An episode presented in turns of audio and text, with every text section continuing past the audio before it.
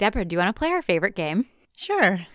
Find, make, or mend. So, have you found anything fabulous lately, made anything, or mended something to give it a little new life that you're really excited about? Kind of like all of the above at one time. Um, okay. so, so I was recently asked to make some 1940s inspired cocktail hats, and so uh, actually for uh, Goo Goo Dolls Christmas special. Oh. That I think just came out earlier in December. So I had two hats that I knew that I that would work. So what I did was I I kind of took out parts of the details that I, that were already there, and I replaced them with like things that would sort of catch the light a little bit more on camera. Okay, they turned out really good, and I, you could see them in the the Christmas special. It's a little, um, they're kind of back. They're black hats, and so like they're. I wish they had a different background because mm. the background is black and the hats are black. But um, anyway, I can see them. I know they're mine, so like that was exciting because that's really one of the reasons I moved to Los Angeles is to you know create more hats for film and television. Oh, I love that. That's really exciting. Uh, and thanks. You know, where do we go to watch the Christmas special? Okay, I don't know how long it's going to be up for, but I think you should be able to go to fantrax.com Okay. They've got some really great Christmas songs and it kind of puts you in a cheery mood. Nice. Okay. Well, what a topic to bring up because today on Very Vintage, we are going to be making you warm and fuzzy and talking about Christmases past. I reached out to Deborah specifically to talk about Christmas because as someone who grew up Jewish, I don't know a lot about Christmas and I love Christmas trees. I love Christmas decorations. Just the whole season, it feels really special, especially when you're in a place like Chicago where normally it would snow. I don't think we're going to have a white Christmas this year. And so I wanted to take a little time out of our busy holiday schedule to talk about all things very vintage Christmas. I'm Rachel. I'm Deborah. And this is Very Vintage.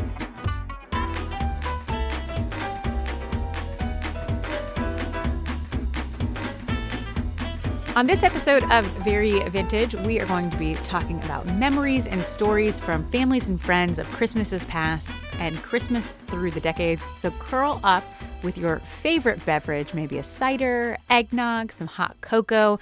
Uh, Deborah, have you seen those hot cocoa bombs? Do you know what I'm talking about? No. They're all over the internet. They're just, they're crazy. Um, so essentially, it's like a bath bomb. You know, those things that you drop in the bath and they fizz and make colors and whatnot. Are, are you familiar with those? Yes. Okay. So someone, I don't know if I haven't seen them before this year, has decided that now we need that for our hot chocolate. So you put this oversized chocolate thing, really thin shell, and it's filled with marshmallows and the powder I don't know, people are making them in little molds. And then you pour hot milk over it. It breaks apart, and then the uh, marshmallows float to the top, and then you kind of stir it in. They're really neat looking, and apparently bakeries cannot keep them on the shelves. So you've seen this whole secondary market of people selling them on um, Marketplace, Craigslist, all that. So it's it's kind of neat. That's fun. At, at first, I was thinking you you throw it in the bathtub and you you lay in a, a vat of hot chocolate. That's a yeast infection waiting to happen. Stop may or may not keep that one in the podcast. Sorry, mom. Gross. Um, any rate, that sounds fun though.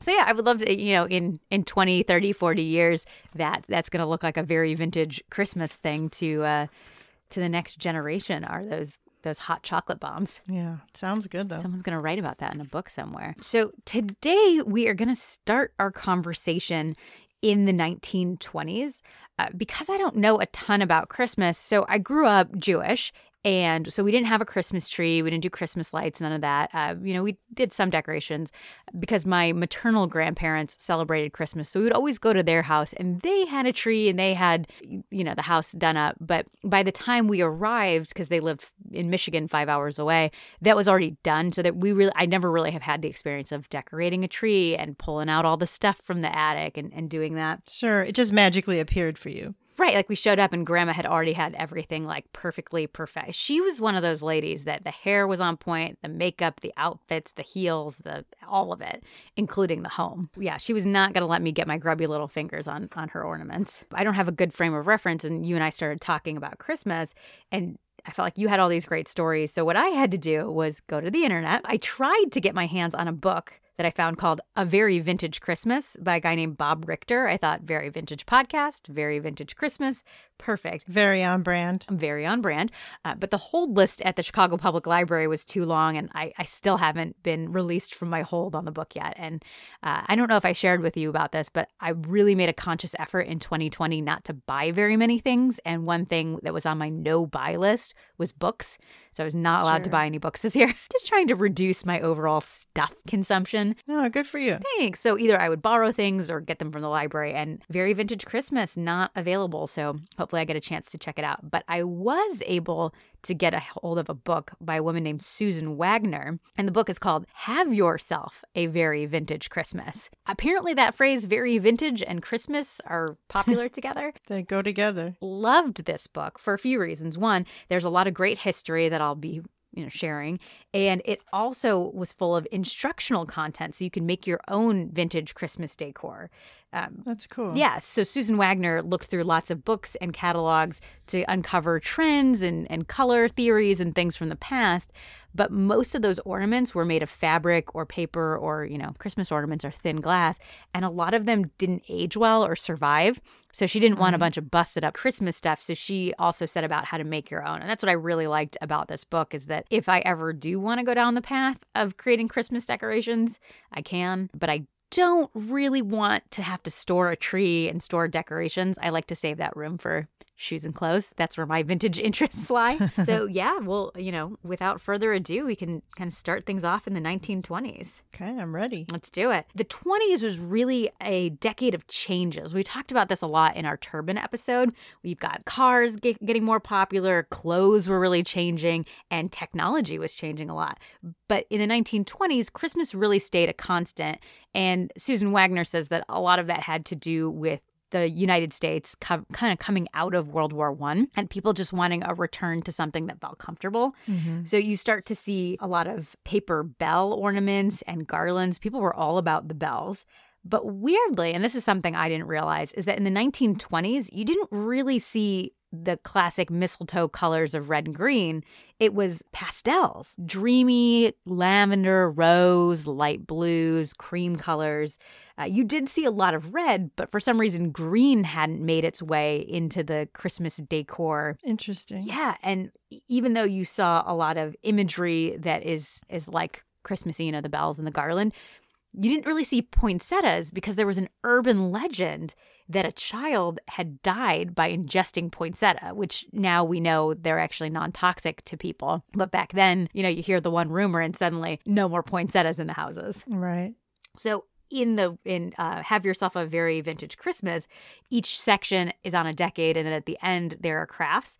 And my favorite favorite craft of the 1920s that she mentions is uh, she gives you a guide on how to make a glitter garland. Uh, if you only saw like one or two garlands, your tree was severely underdressed. And the reason why is that back then, store bought ornaments were quite pricey. And so a family might only buy one or two ornaments at a time. So it took a while for a family to really accumulate lots of cool stuff on the tree. So they had to really supplement with, with handmade add ons. And so if you get the book, have yourself a very vintage Christmas, highly recommend looking up the glitter garland because it is awesome. Now I'm curious, what do they make the garland out of? Uh, she uses like styrofoam balls. I don't know what they used back in the 1920s. Probably just whatever was was available. I feel like people were much craftier back then. For sure as you go into the 1930s, at this point, you know, you have the roaring 20s, all that. Um, but then you see the big crash, you know, the economic decline. And that's when companies and stores like Woolworths really get their time to shine. And so, Woolworths, I always thought it was a department store, but it actually was a five and dime store. And that really helped families stay festive because they were able to continue supplementing with the homemade stuff. You could think of Woolworths as sort of an early dollar store. Oh, okay. Yeah, that makes sense. And and Woolworths will actually come up again a little later on. In the 1930s, you start to see dogs, imagery of dogs becoming really popular. So, uh, you know, you still see the bells and you still see certain like holly and things like that. But dogs became really important and not like beautiful greyhounds and all these very regal looking dogs. In American Christmas decor, you see a lot of terriers and a lot of scrappy mutts. just because that's sort of how Americans saw themselves. They're kind of like this scrappy country. They're, you know, exuberant. They're still trying to really find the joy in Christmas, even though the 1930s were such a rough time in our country. Also, because of the Depression and it really just searching and reaching for anything positive, that's when you start to see what we now know is the classic vibrant green and reds come in. Interesting. Yeah. So they really banished the pastel. They saw that as kind of dowdy, sad 1920s stuff, and they're all about the green and red. Hmm. I wonder what exa- what was the first thing that started that trend. I don't know. I really feel like it's got to be the mistletoe thing. Is that there's so many or poinsettias, like you know that Christmas red and green, like a lot of the Yeah. plants associated. Like holly, like the red of a holly and the, the green of the greenery. Yeah, and also, uh, you know, I didn't look too much into like Yuletide and winter solstice type stuff. I'm focusing mainly Christmas on this episode, Mhm. but I know that that that's a really important thing. And there are the the plants, the winter plants associated with this this time of year. In the 1930s, that's also when handmade became even more important. So you had those homemade add-ons in the 1920s, but in the 1930s, just with the way things were going, people weren't going and buying ornaments that one to two ornaments per year. Instead, they were going to Woolworths and getting the supplies to make their own family ornaments. So that's when you see needlework, embroidery, quilting. So if you've ever seen quilted ornaments, of which I've seen a ton, in fact, Matt's mom, my boyfriend Matt's mom, makes these really cool orb shape quilt. Uh, it's like the classic quilt star, but they're in a, in a circle. They're really neat. She makes mm. beautiful ornaments. And you also, even though money was tight, if you had abundant access to electricity at your house, you were plugging in some Christmas lights. That is really where you see the indoor lights on the tree. And you see colorful lights, shaped lights, and mass produced glass ornaments started up in 1937. So as we're kind of on the tail end of the, the 30s, that's when you start to see kind of more things that are less artisan based and more mass produced. That surprised me. Like the it mm-hmm. just seems like those round shiny ornaments would have been around for all eternity, but it's, it's so interesting to think that they're relatively new. Yeah, maybe that has to do with you had artisans with glass blowing and things like that. And then with technology changes through the 20s and then into the 30s, that's when you start having those machined ornaments. Mass produced, sure. Mass produced, yeah. Uh, so the 1930s, at the end of the day, it's really all about those personal touches. And I think that's why the author had, you know, said, like, I'd rather make some of my own than try to find potentially tattered, old, original stuff because it also is so unique and, and personal to your own style and, and family home. Completely. That reminds me, I, I've got um, five female cousins in Chicago, and I, actually one of my earliest memories. I was probably about three years old, and I remember being at their house when they were all together working on these um, kind of beaded styrofoam Christmas ornaments. Oh. And uh, I just remember the table being like completely filled with components and, you know, beads and pearls and ribbons and pins. And they tell me later that my, my poor aunt must have had like just like a conniption trying to vacuum up all the components from. At the time it would have been like early 70s shag green shag carpeting. Like i can only imagine her trying to accomplish that feat. So much glitter all on that shag carpet. exact glitter and just just imagine everything just getting caught in it. Uh, it just it just seemed like such a fun thing to do. I'm sure i was too young to be able to partake but my uncle used to uh, once they were finished making the ornaments they'd each maybe make like 10 or 12 they would my uncle would take them to like an apartment you know area a big apartment building where they could like go try to sell them and they sell them for like 50 cents or a dollar or you know something like that And then would they use the money for like Christmas gifts and stuff? well, I, that's what I asked him. I'm- My my one cousin's like, no, I'm pretty sure my dad kept the money. I was like, what? it's so cruel. I don't know if that's true. Oh, that's just maybe all she remembers it. That's funny. Yeah, I love that. That you know, those those homemade things. Uh, Wow, I, I actually had a thought. I'm like, gosh, I wonder about a pin in the shag carpeting. Yikes, Exactly. it's worse That's than my- stepping on a Lego. Yeah, but I, I love that they kind of kept that tradition going all, all all the way through the 70s. Yeah, I think that that's that's something that I've noticed because I, I do. I love looking at Christmas trees. I love looking at old photos, um, and, and also anytime pre-COVID that I would go into people's houses when they'd have Christmas trees, I, I always kind of look for those handmade things, like you know the the, the quilted things, the embroidered things. Um, in the 1930s, also is when tinsel became very popular.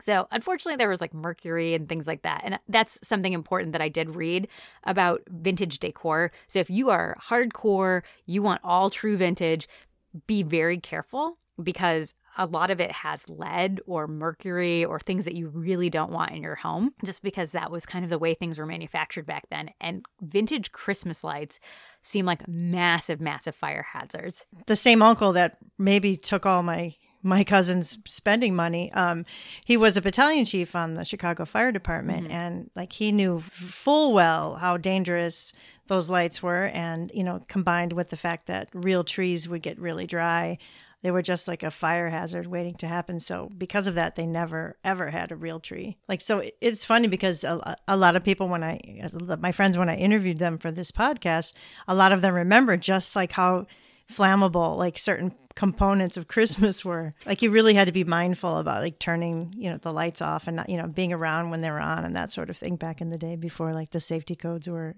in place. Uh, so, a quick note on Woolworths uh, something that you brought up that I loved when we were talking about this is the Christmas pickle. My friend Matthew, uh, I, I'd never heard of this tradition, but he said when he was a little boy, his mom would take uh, a Christmas pickle ornament and hide it somewhere inside the tree and whichever one of like he or his siblings found it first got some type of special Christmas present. I just thought that was really charming. But I didn't I thought it was something that his family did. I didn't realize it was a thing. It's I'd never heard of it before. But t- yeah, tell me uh, tell me about the how that started. Strangely enough, I have heard of Christmas pickle before and and I've seen them on people's trees. And so I when you mentioned it, I was like, oh yeah, it's totally a thing. And so I I wasn't sure why or where it came from, uh, but I looked it up. And so Woolworths, that five and dime store, they had glass ornaments of fruits and vegetables, and weirdly enough, pickles.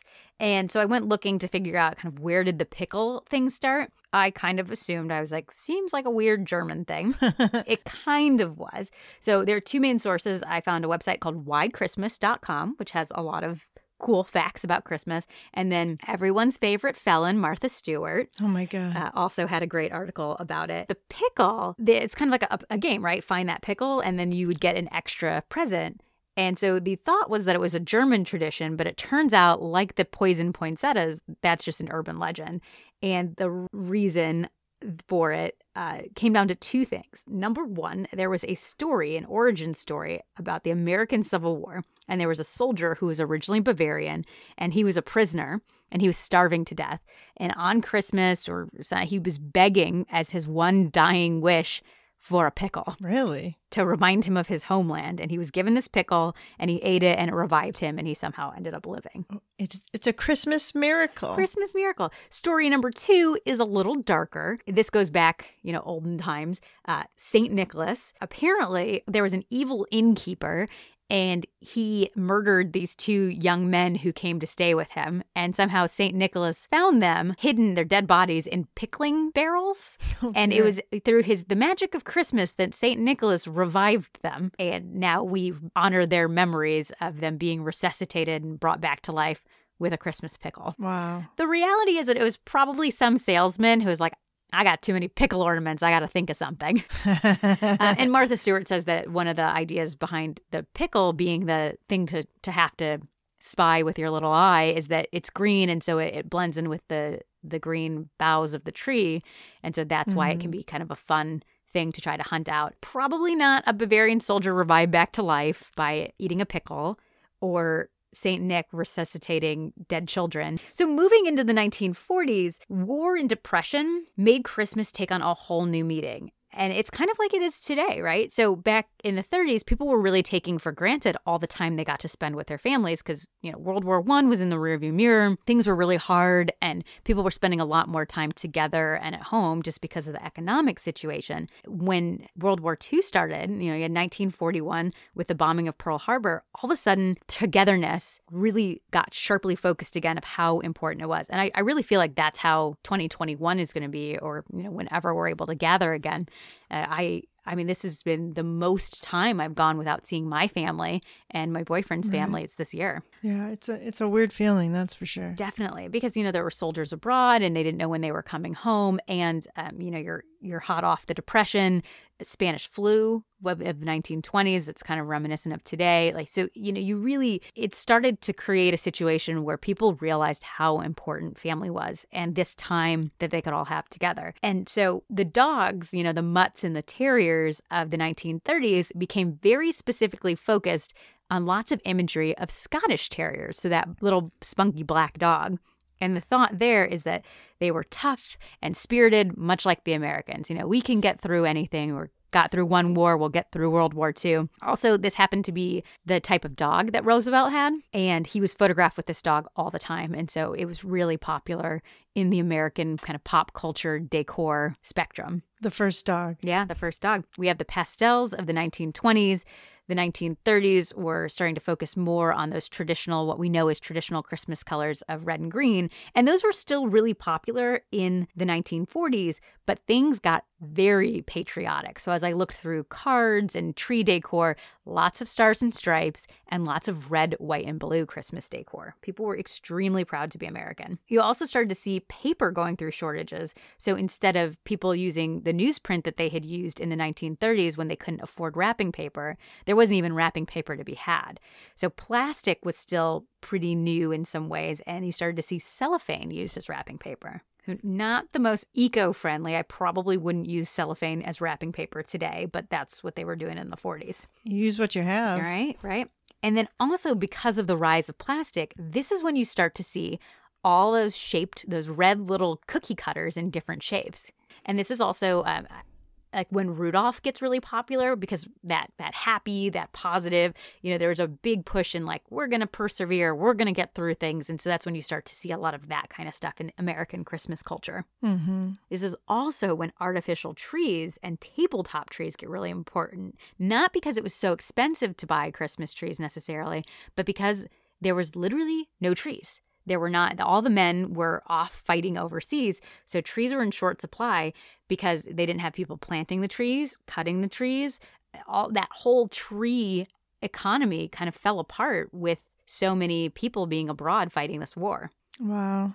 Yeah, I never even thought about it. it's so interesting how war affects so many different things that you couldn't possibly imagine. Exactly, exactly. And then artificial trees started getting really popular, partially because what they were able to do is they were able to modify the machine that made toilet bowl brushes. Oh my God. To make artificial Christmas trees. That's crazy. That's exactly what it is. Mm-hmm. Yeah. And another weird effect of World War II was that so many of the ornaments were from Japan and Germany that people had been collecting all these years. So their family, you know, buying a couple of ornaments per year to decorate the tree. If they were made in Japan or Germany during World War II, families didn't hang those ornaments. They just left them in the attic, left them in the box for the year. Yeah, they didn't want to have to even think about it. Exactly. So, this is when the one major domestic player in the United States, Shiny Brite, really gets their moment. They could not keep up with the demand of making ornaments uh, because people just wanted them so much. But it wasn't necessarily an issue of making the glass ornaments. That was fine. That was all kind of automated and whatnot. But the issue was they couldn't keep up painting them. So they had blank ornaments that were going out and they were trying to figure out what to do next. And so they got really creative. And this is when you see, still popular to this day, the bands of color on the ornaments, like striped ornaments. Oh. So it wasn't a style choice, it was an economic choice to have striped ornaments. Because they wouldn't want to waste all their color on one solid object? Exactly. The banding helped the paint go further. Interesting. So clever. I know, I know. Also, this is one of my favorite Christmas ornaments. Uh, my boyfriend's parents have these. I've had a lot of friends have them on their trees. I feel like they're still really popular in the Midwest, or a lot of Midwestern people have them. This is when you start to see the bubbler lights. Yes. Yeah. Did you have those growing up? I did. Yeah, I did. Um, but they were kind of, they were more of a modern take. Like I feel like a safer version. yeah. So uh, just explain what the bubbler lights are. I should mention, like instead of doing online research for this particular broadcast or for this ep- for broadcast, we're on radio. this particular broadcast brought to you by Rachel and Deborah. My friend Deborah, who's a little bit older than I am, talks about being a little girl and how she was just absolutely mesmerized by these bubbling lights. They're basically like a there's some kind of liquid, probably like really toxic liquid by, you know, today's standards.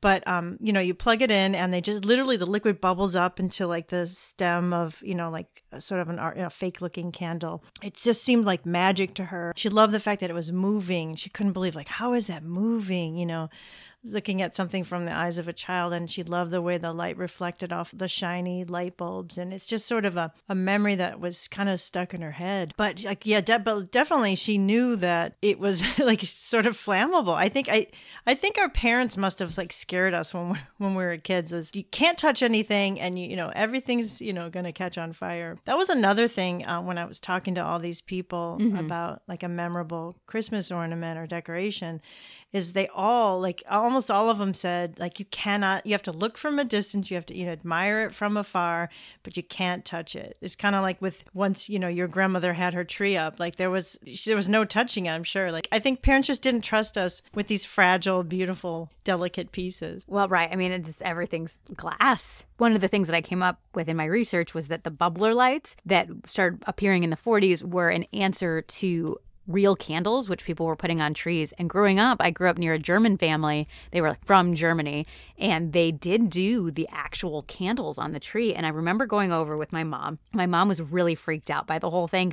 So we go over to their house, and the tree is just lit up with all these real candles. You know, there's it all hanging out by the tree. And at some point, one of the, and I can't remember if it was a live tree or an artificial tree, but one of the candles kind of tipped and started part of the tree on fire. Oh my goodness. And thankfully, the the dad like he very nonchalantly like just kind of reached over and like grabbed the candle and like waved the whole thing out. But it was uh it was pretty scary. God.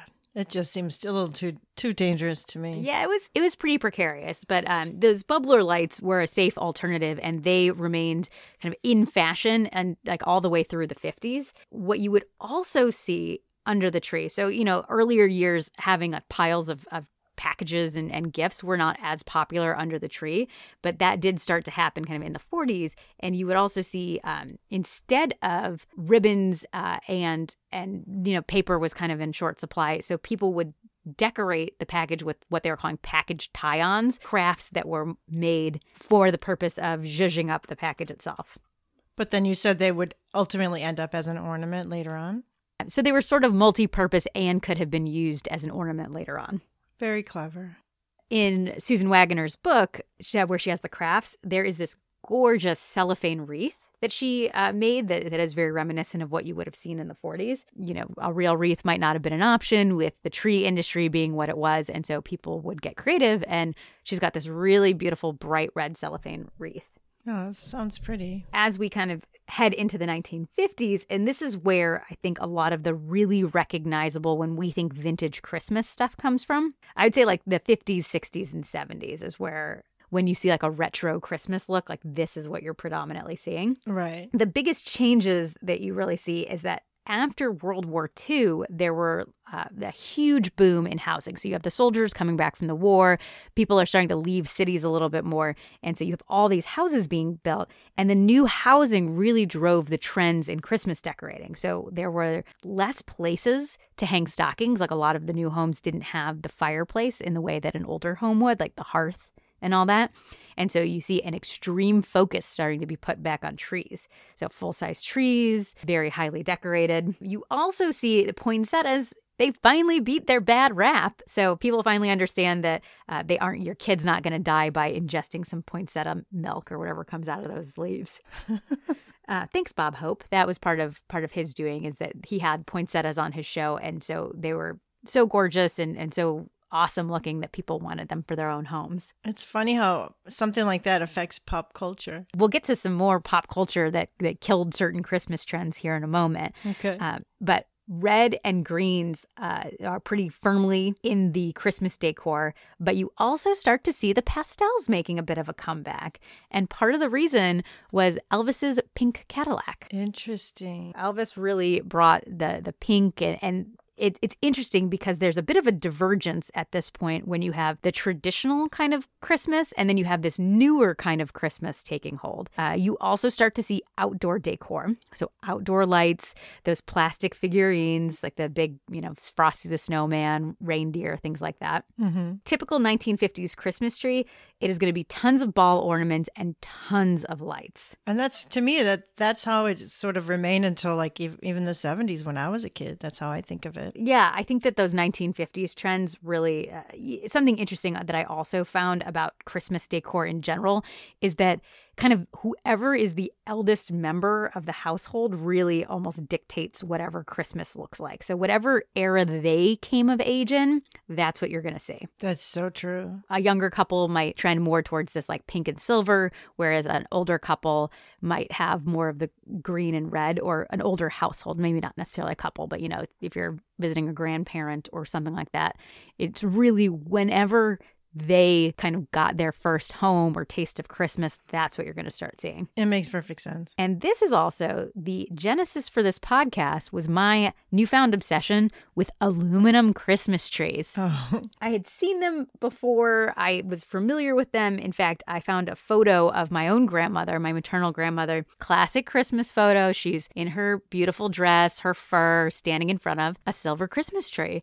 And it didn't really occur to me what exactly they were. Like, that it was not just a painted silver Christmas tree, it was actually made out of aluminum. Wow. These aluminum Christmas trees are pretty fascinating. This whole aluminum Christmas tree thing really sent me down a path of, of discovery. And I found this awesome article uh, written by a woman named Kate Silver, which is hilarious to me because Christmas trees that are made out of aluminum are silver, and her name's Kate Silver. So the article appeared in the Washington Post in December of 2019 as the aluminum Christmas tree, even through 2020, is having a major moment again. Kate Silver has a family connection to aluminum Christmas trees. They are originally manufactured by the Aluminum Specialty Company in Wisconsin. Even though they still are beloved today, they were actually only manufactured for 12 years back then. Oh, interesting.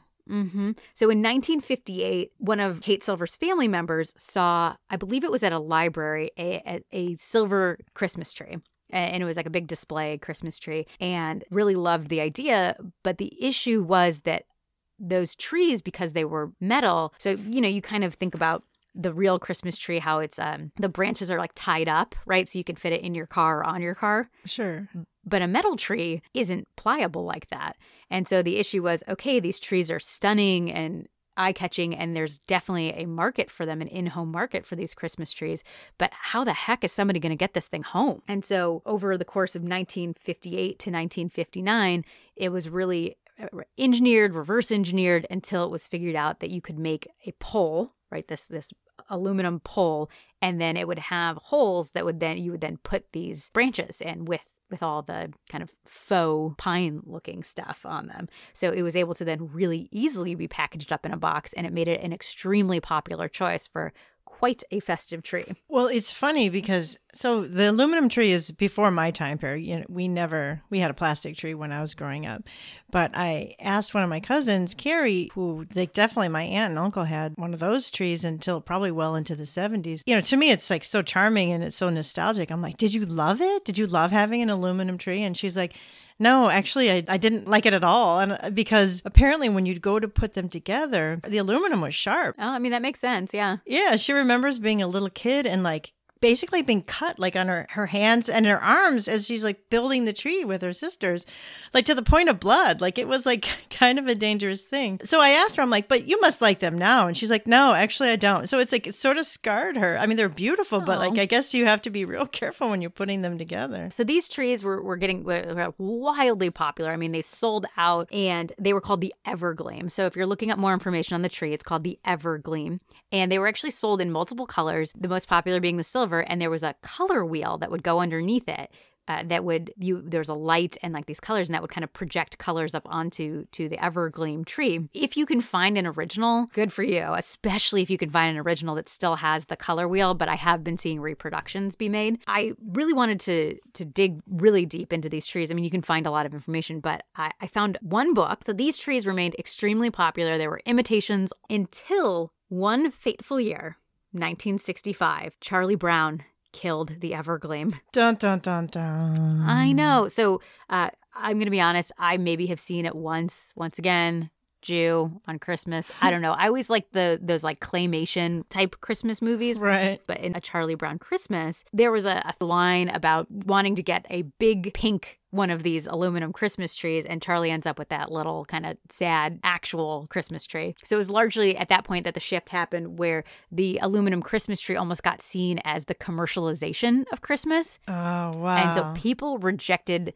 the aluminum tree hard. So poor Evergleam uh, and its competitor knockoffs very quickly declined in popularity. Plus, you know, uh, an artificial tree, you only have to buy it once. At that point, they'd kind of saturated the market. Then the Charlie Brown Christmas special turned public opinion away from these really non traditional Christmas trees. By 1971, production on the Evergleam ceased because there just wasn't enough demand. Aww. But at, at the same time, like I'm sure the tree farmers got a boost in sales because of it. Yeah, yeah. I didn't really find anything specific in my research about that, but I would imagine that people started seeking out other alternatives. So the Evergleam and aluminum Christmas trees, thankfully, because of the vintage community, uh, got really popular again in 2004. There was a book called Seasons Gleaming The Art of the Aluminum Christmas Tree.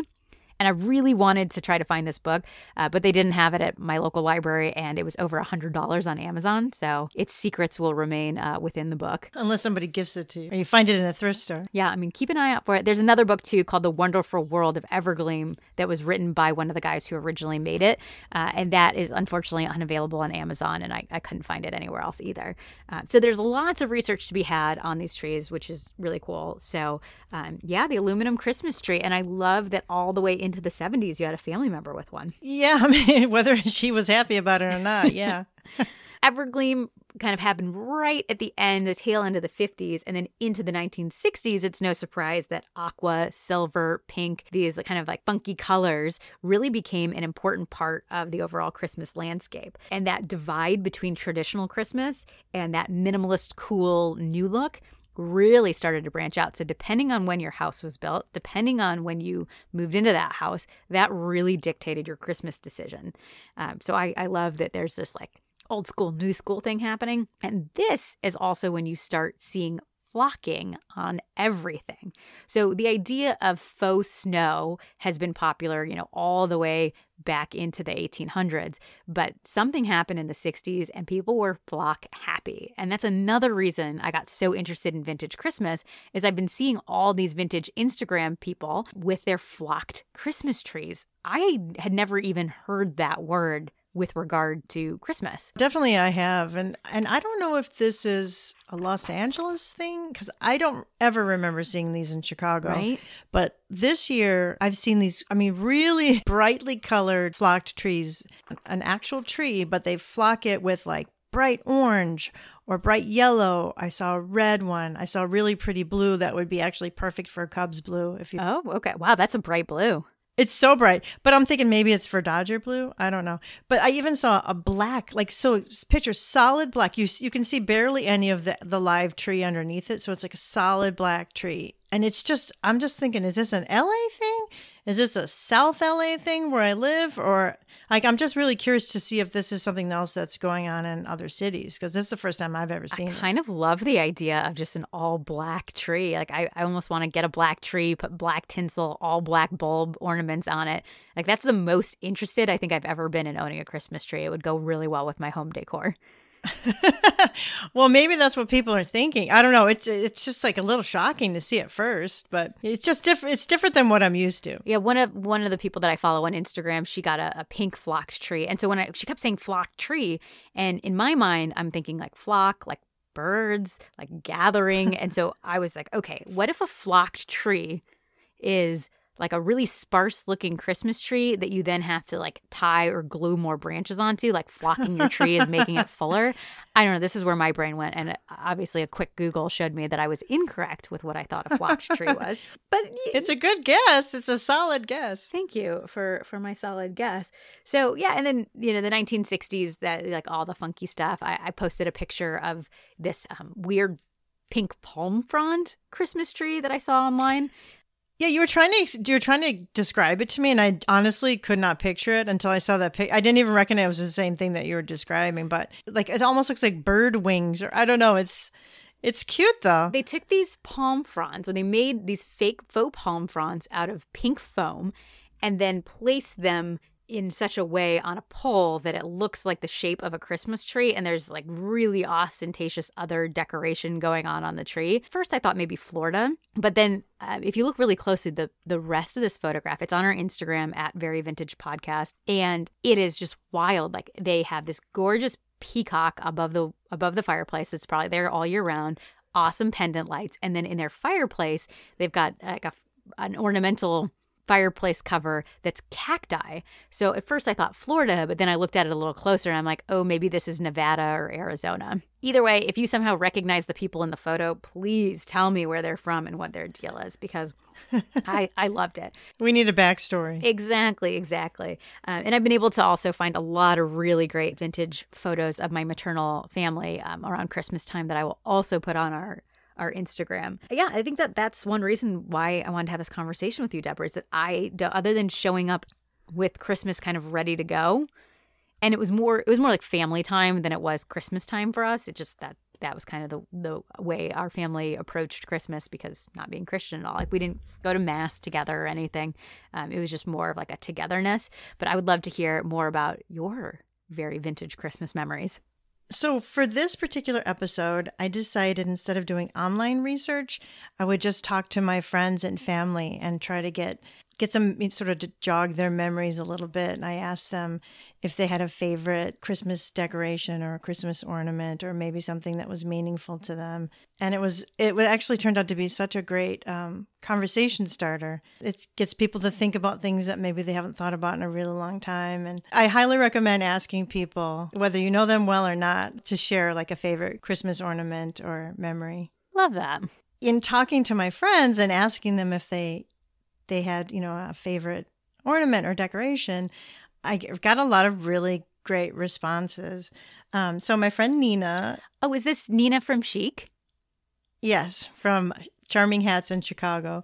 It's a group of hat ladies that um, we go once a month and have a, a, nice hat hat lady dinner and we all wear hats. Just a little aside on that, Deborah introduced me to them before she left for LA, and they are so fun and so welcoming. And it and pre COVID, uh, I went to a few of the dinners, and it's just really fun to get to dress up and it's like a whole gaggle of, of gals with our fun headwear on and we just descend on a restaurant in Chicago and they sometimes don't even know what to do with us.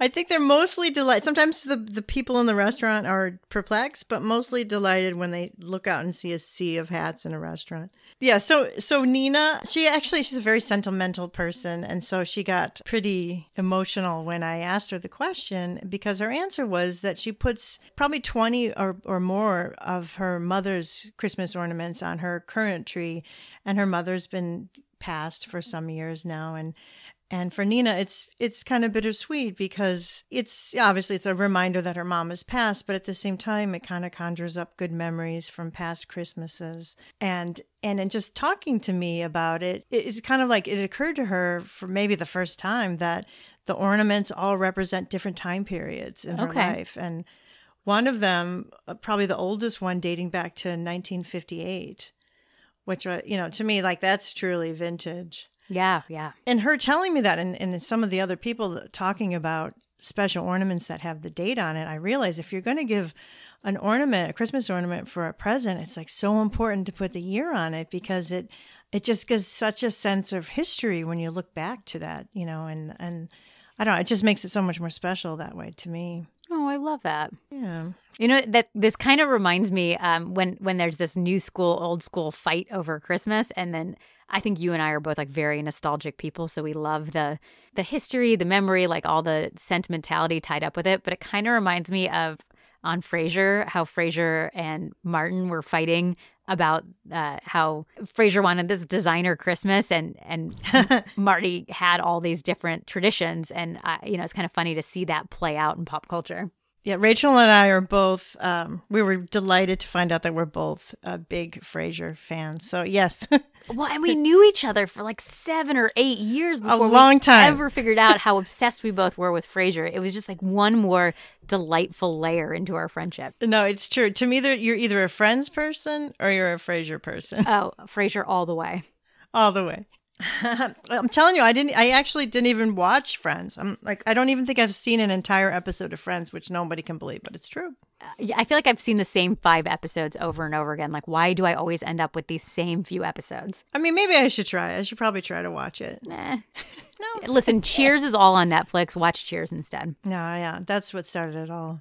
So when I asked my friend Ashley about her favorite ornaments, she said there were a hand-painted ceramic doll and clown painted by a woman named Annette in her town of Warrensburg, Missouri. So to me, the really cute part of this story is her current significant other also has ornaments painted by this same woman because they were grew up in the same town. So apparently this woman would make these ornaments and sell them from her house, almost like, you know, the true cottage industry. Like these mm-hmm. are the days before Etsy and that sort of thing. But I just thought, like, it's so sweet. What a sweet charming thought. Like she must have made countless warm memories to people in that town or kind of nearby towns. And I, asked if she was still alive. Apparently she's not because I was actually oh. thinking it'd be nice to reach out to her. Yeah, I love that. Yeah, and totally on the flip side of that, I, you know, you've got all these beautiful, like, I feel like there's been such a return to the homemade stuff, especially this year with the focus on buy local and all that. Um, most of my Christmas memories are surrounded by my time working at the mall. I worked at the Fox Valley Mall. I actually had two jobs. So I worked at a department store and a smaller store. In between my shifts, they made you work these crazy long shifts during Christmas. I would quickly change and like run over to the next store. Uh, and I think I was probably violating some sort of labor laws, like working I'm 12, sure. 15, 16 hours. I still cannot really listen to Christmas music because there's only so many songs. And when you're working for 16 plus hours, like you're just hearing the same eight songs over and over again. Oh but no! So you're soured on it. I just have this this big consumer uh, view of Christmas, and one store that was always packed at the mall around this time was Hallmark because of their keepsake ornaments. And so I looked into it a little bit, and starting in 1973, Hallmark started doing these ornaments. And I know that there are people that are absolutely diligent about buying the keepsake ornaments every year. They still do them like to this day. Yes. I had one myself, actually, one that came out in early 90s, probably like 91, 92. Mm-hmm. And it's um, Here's a nerd alert, by the way. I'm a Star Trek fan. I didn't know that. Little known Deborah fact. I had this, uh, it was the shuttlecraft Galileo. It would have been the shuttlecraft that came from the Enterprise from Star Trek. and then it's awesome because it's Mr. Spock says, Shuttlecraft to Enterprise. Shuttlecraft to Enterprise. Spock here. Happy holidays. Live long and prosper. So it was a talking ornament? Yes. I couldn't get through it with a straight face. No, he talked. He talked and it lit up. No, it's awesome. Like you just plug it into the Christmas lights and uh Do you still have it? Oh yes, I'm keeping that for all eternity. Yeah, it exists. It's it's packed in. It's in my storage unit in Chicago, but yeah, it's it's safe. Yeah, no, I used to bring it to different people's houses, like to different friends' houses, as I went to you know for Christmas entertaining. I bring it bring it around and plug it into other people's trees. That's so funny. Well, I know that you told me a little bit about some of your friend traditions with Christmas, like uh, you know, as as a young adult. Now, one of my fondest Christmas decoration memories revolves around a plush Santa mm. doll. It came out probably in the early 2000s. Um, and at the time, I was part of this group of friends that would gather on Christmas Eve Eve, the 23rd of December. And uh, my friend Ed gave me this very odd looking Santa doll that was, he's basically wearing a pair of boxer shorts, and a Santa hat.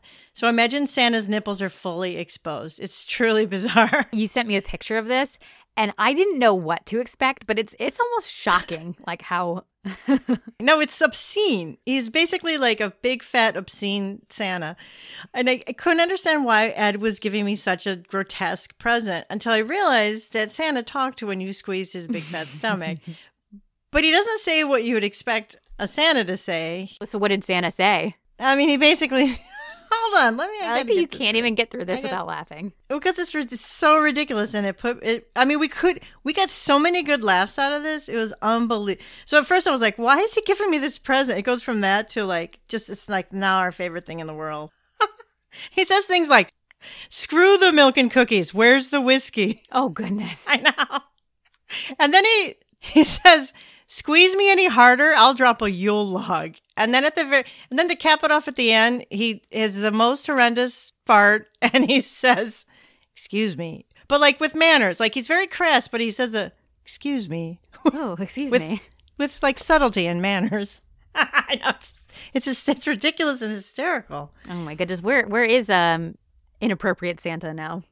Inappropriate Santa is still with Ed, and it's it's so funny and it's so sweet because I, I reached out to him when we we knew we were going to be doing this podcast because I was going to try to get like a soundbite of it, and uh, and he said that's kind of funny that you should ask Deborah because I just the other day I was asking my sister for your address because he was going to send it to me. So here I am thinking about this like pimped out Santa, and and Ed's going to send it to me. It's almost like the the gift of the magi in a weird way. Oh, you know, I always found that story super depressing. It is, but it's I mean it's beautiful though at the same time. Right? Like doesn't doesn't she cuts off her hair to sell to what did she buy him? So she she cuts off her hair to buy him a, a watch chain Oh, right. and he sells his watch, his like pocket watch to buy her like either a brush or a hair barrette. But It's basically something to do with her hair. So she doesn't have the hair and he doesn't have the watch and here they are, you know. like I know it's supposed to be sweet, but to me I'm like this is a couple that doesn't communicate well. yeah, but it's you know I think that was before the days of communication in, in within a marriage. Well, Listen, like we're all about vintage style, not vintage values. So there. Yeah, that's true. It's supposed to be. It's basically the bottom line is it's the thought that counts. It's the gesture that that counts. And so I know that obvi- obviously Christmas is a is, you know started out a religious holiday, or maybe is it pagan? Probably pagan, but. Um, but to a lot of people, it has a really strong religious significance. Um, my friend Chris and his sister were each given a religious themed ornament in the year that they were each born. And what's sweet about it is he remembers how exciting it was for him every year to have this old, really fragile ornament that only he was allowed to hang. So that's such a sweet thought. Like his parents, you know, kind of gave him that moment. You know, like it's it's sweet how parents can think of clever ways to make their kids feel special. So I asked my friend Nancy if she had a favorite decoration or ornament. Mm-hmm. And she did. It's a ceramic church that would have been part of her mother's village scene. I don't know if you're aware of this, but like the Christmas village was like a really big deal. Like even under my Christmas tree, we would have had like little teeny tiny houses and little shops, like little storefronts. And, you know, underneath my tree, I even made, a, as a little girl, I took a little mirror, just a square mirror, and I put like these little ice skating figurines on Oh, them. that's really sweet. Yeah, so the village was a big deal. So in for Nancy, this church was like the major part of like sort of the glue that held the the village together. Mm-hmm. She's actually this year driving down to Kentucky to see her oldest son, and she's going to be sort of passing it down to him. And uh, he has a son, so she kind of wants his new family to enjoy it, and she's kind of looking forward to sort of create future vintage ornaments for her grandson, which I thought was a really sweet idea. This reminds me, uh, of a friend that I have uh, was talking about Christmas villages and how she is really into hers and all that. And one of her neighbors, an older woman, was moving and downsizing and was bringing all these boxes of Christmas stuff to the curb to throw out. Her husband got to talking to this neighbor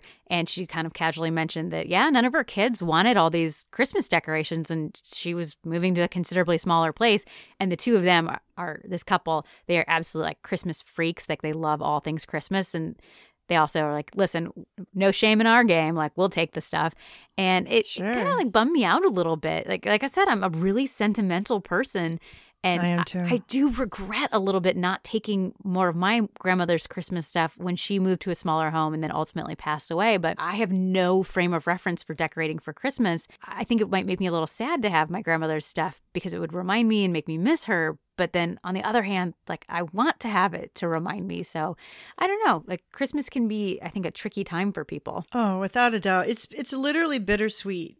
Mm-hmm. I think what it does to me, like certain holidays remind me of past holidays, or it kind of reminds you of like what you were doing last year, or you know, two years ago Christmas. You know, it's sort of like a marker. Mm-hmm. And for a lot of people, it's it just reminds them of maybe times that were good that are no longer there. Or I actually talked to a, a friend of mine, and I asked him if he had a special memory or, you know, ornament. And he actually was upset that he felt like his, his childhood was such that he couldn't remember like a, a good, he didn't have a good memory associated with Christmas, which is sad, but it's, I, I can relate to that, you know, I, and I think a lot of people can relate to that. And it's one of those times where you, you know, you kind of think you're supposed to be happy. Like the world is telling you this is a joyous time and this and that. But if you're not quite at that point it's you know it's it can make you sad. I think that this year especially is going to be really tough for people.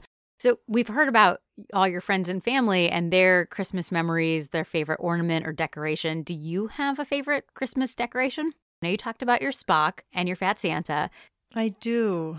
It's a plaster wall angel. I painted it when i was five years old. It's um maybe isn't the happiest story, but it's a really meaningful one to me. You see, that was the year that my older sister died. My mom brought me the unpainted angel, I think, in the attempt to help me understand the loss.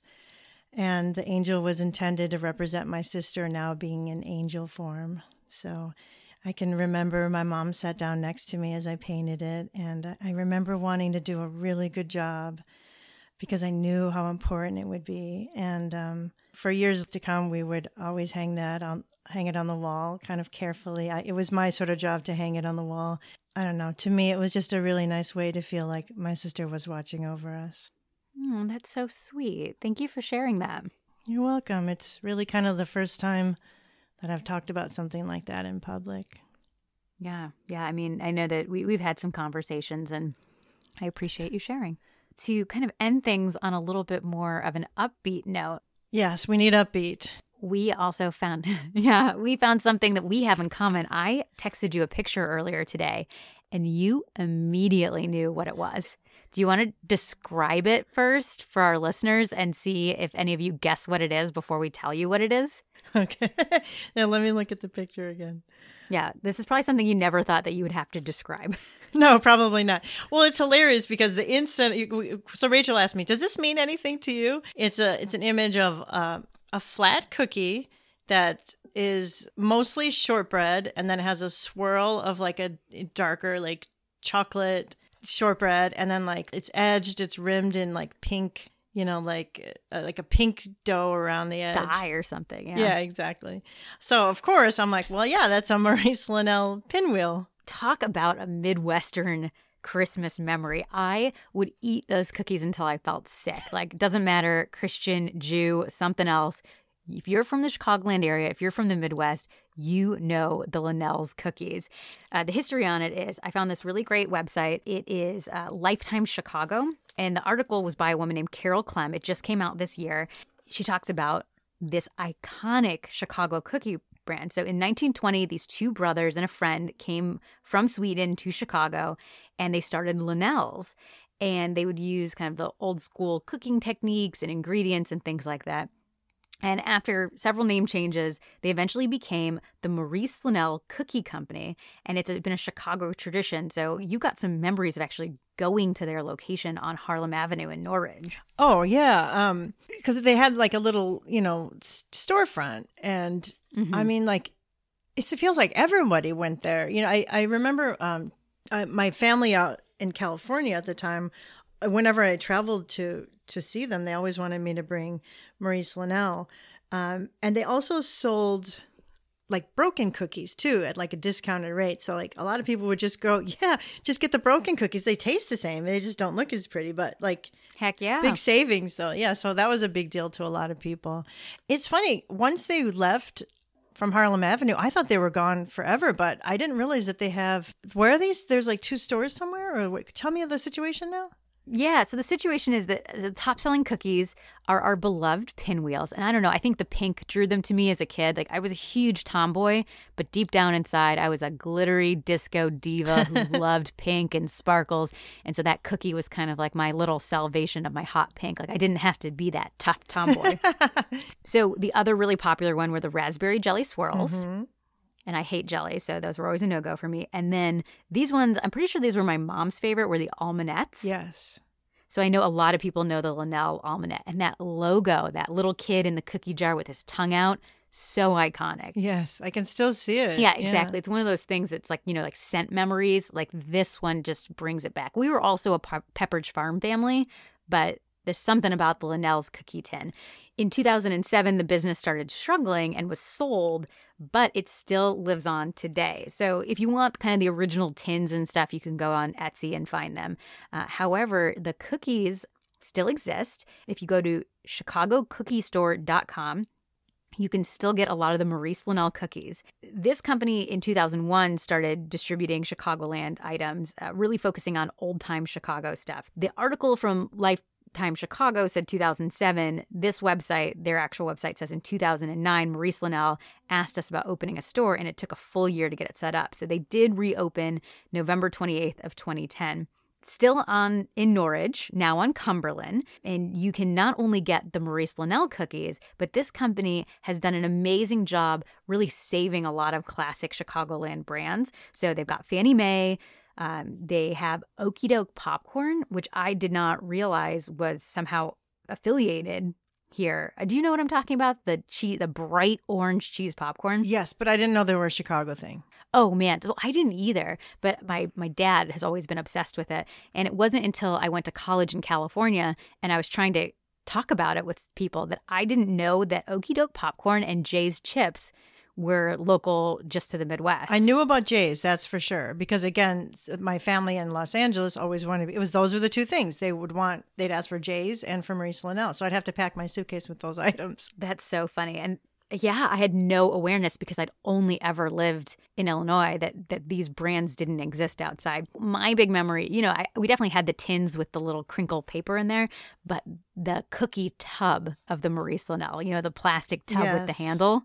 It was um it was a really fun. I'd kind of forgotten about it now that I don't I don't I don't do dairy, uh, so Maurice Lenell, Pepperidge Farm, that's all kind of off the table for me. It was a really fun thing seeing that article pop up and then immediately those cookies, the taste, the plastic tubs, the kid with his tongue sticking out. I just I loved it. There there's something so comforting and nostalgic. Big time. Imagine going into the the store and smelling because they baked them there too. So it just mm. like f- filled the, the, air. I mean, like the the factory was like attached to the storefront, as I recall. Yeah, I, I don't know that I ever went to the the store itself, but we certainly, whether it was my family or family friends, those cookies were definitely around. Yeah. Ask your dad if he went. I'd be curious. Yeah, that's you know it's funny. I just had that thought because my dad did live in Chicago prior to to moving out of state, and that's when he, he and my mom met in uh in Ohio, and then kind of traveled around the Midwest before settling back in Illinois. So I will definitely have to check in, and then I will check back about all of that. We hope you enjoyed our Christmas episode. We had a lot of fun researching, and we look forward to you guys sharing your Christmas memories with us. Our podcast grows and reaches more listeners when you review us. So if you're listening to us on Apple Podcasts, Spotify, iHeartRadio, wherever you get your podcast, go ahead and drop us a review. Deborah, when you are not busy interviewing all your family and friends about their favorite Christmas memories or going down a rabbit hole about Midwestern cookies, where can we find you? You can find me at millineryetc.com or Facebook, Millinery ETC as well. And on Instagram, you can find me at Deborah Shirley 1111. You can find me, Rachel, uh, manning our Very Vintage podcast at Very Vintage Podcast Instagram. We also have our podcasts available on our website, veryvintagepodcast.com. We've got a contact us feature, so if you've got some feedback you'd like to let us know, please drop it there. We are so appreciative for everything you guys have done so far. We've just gotten such an amazing reception, and we're excited to keep sharing with you all things very vintage. Thanks for listening.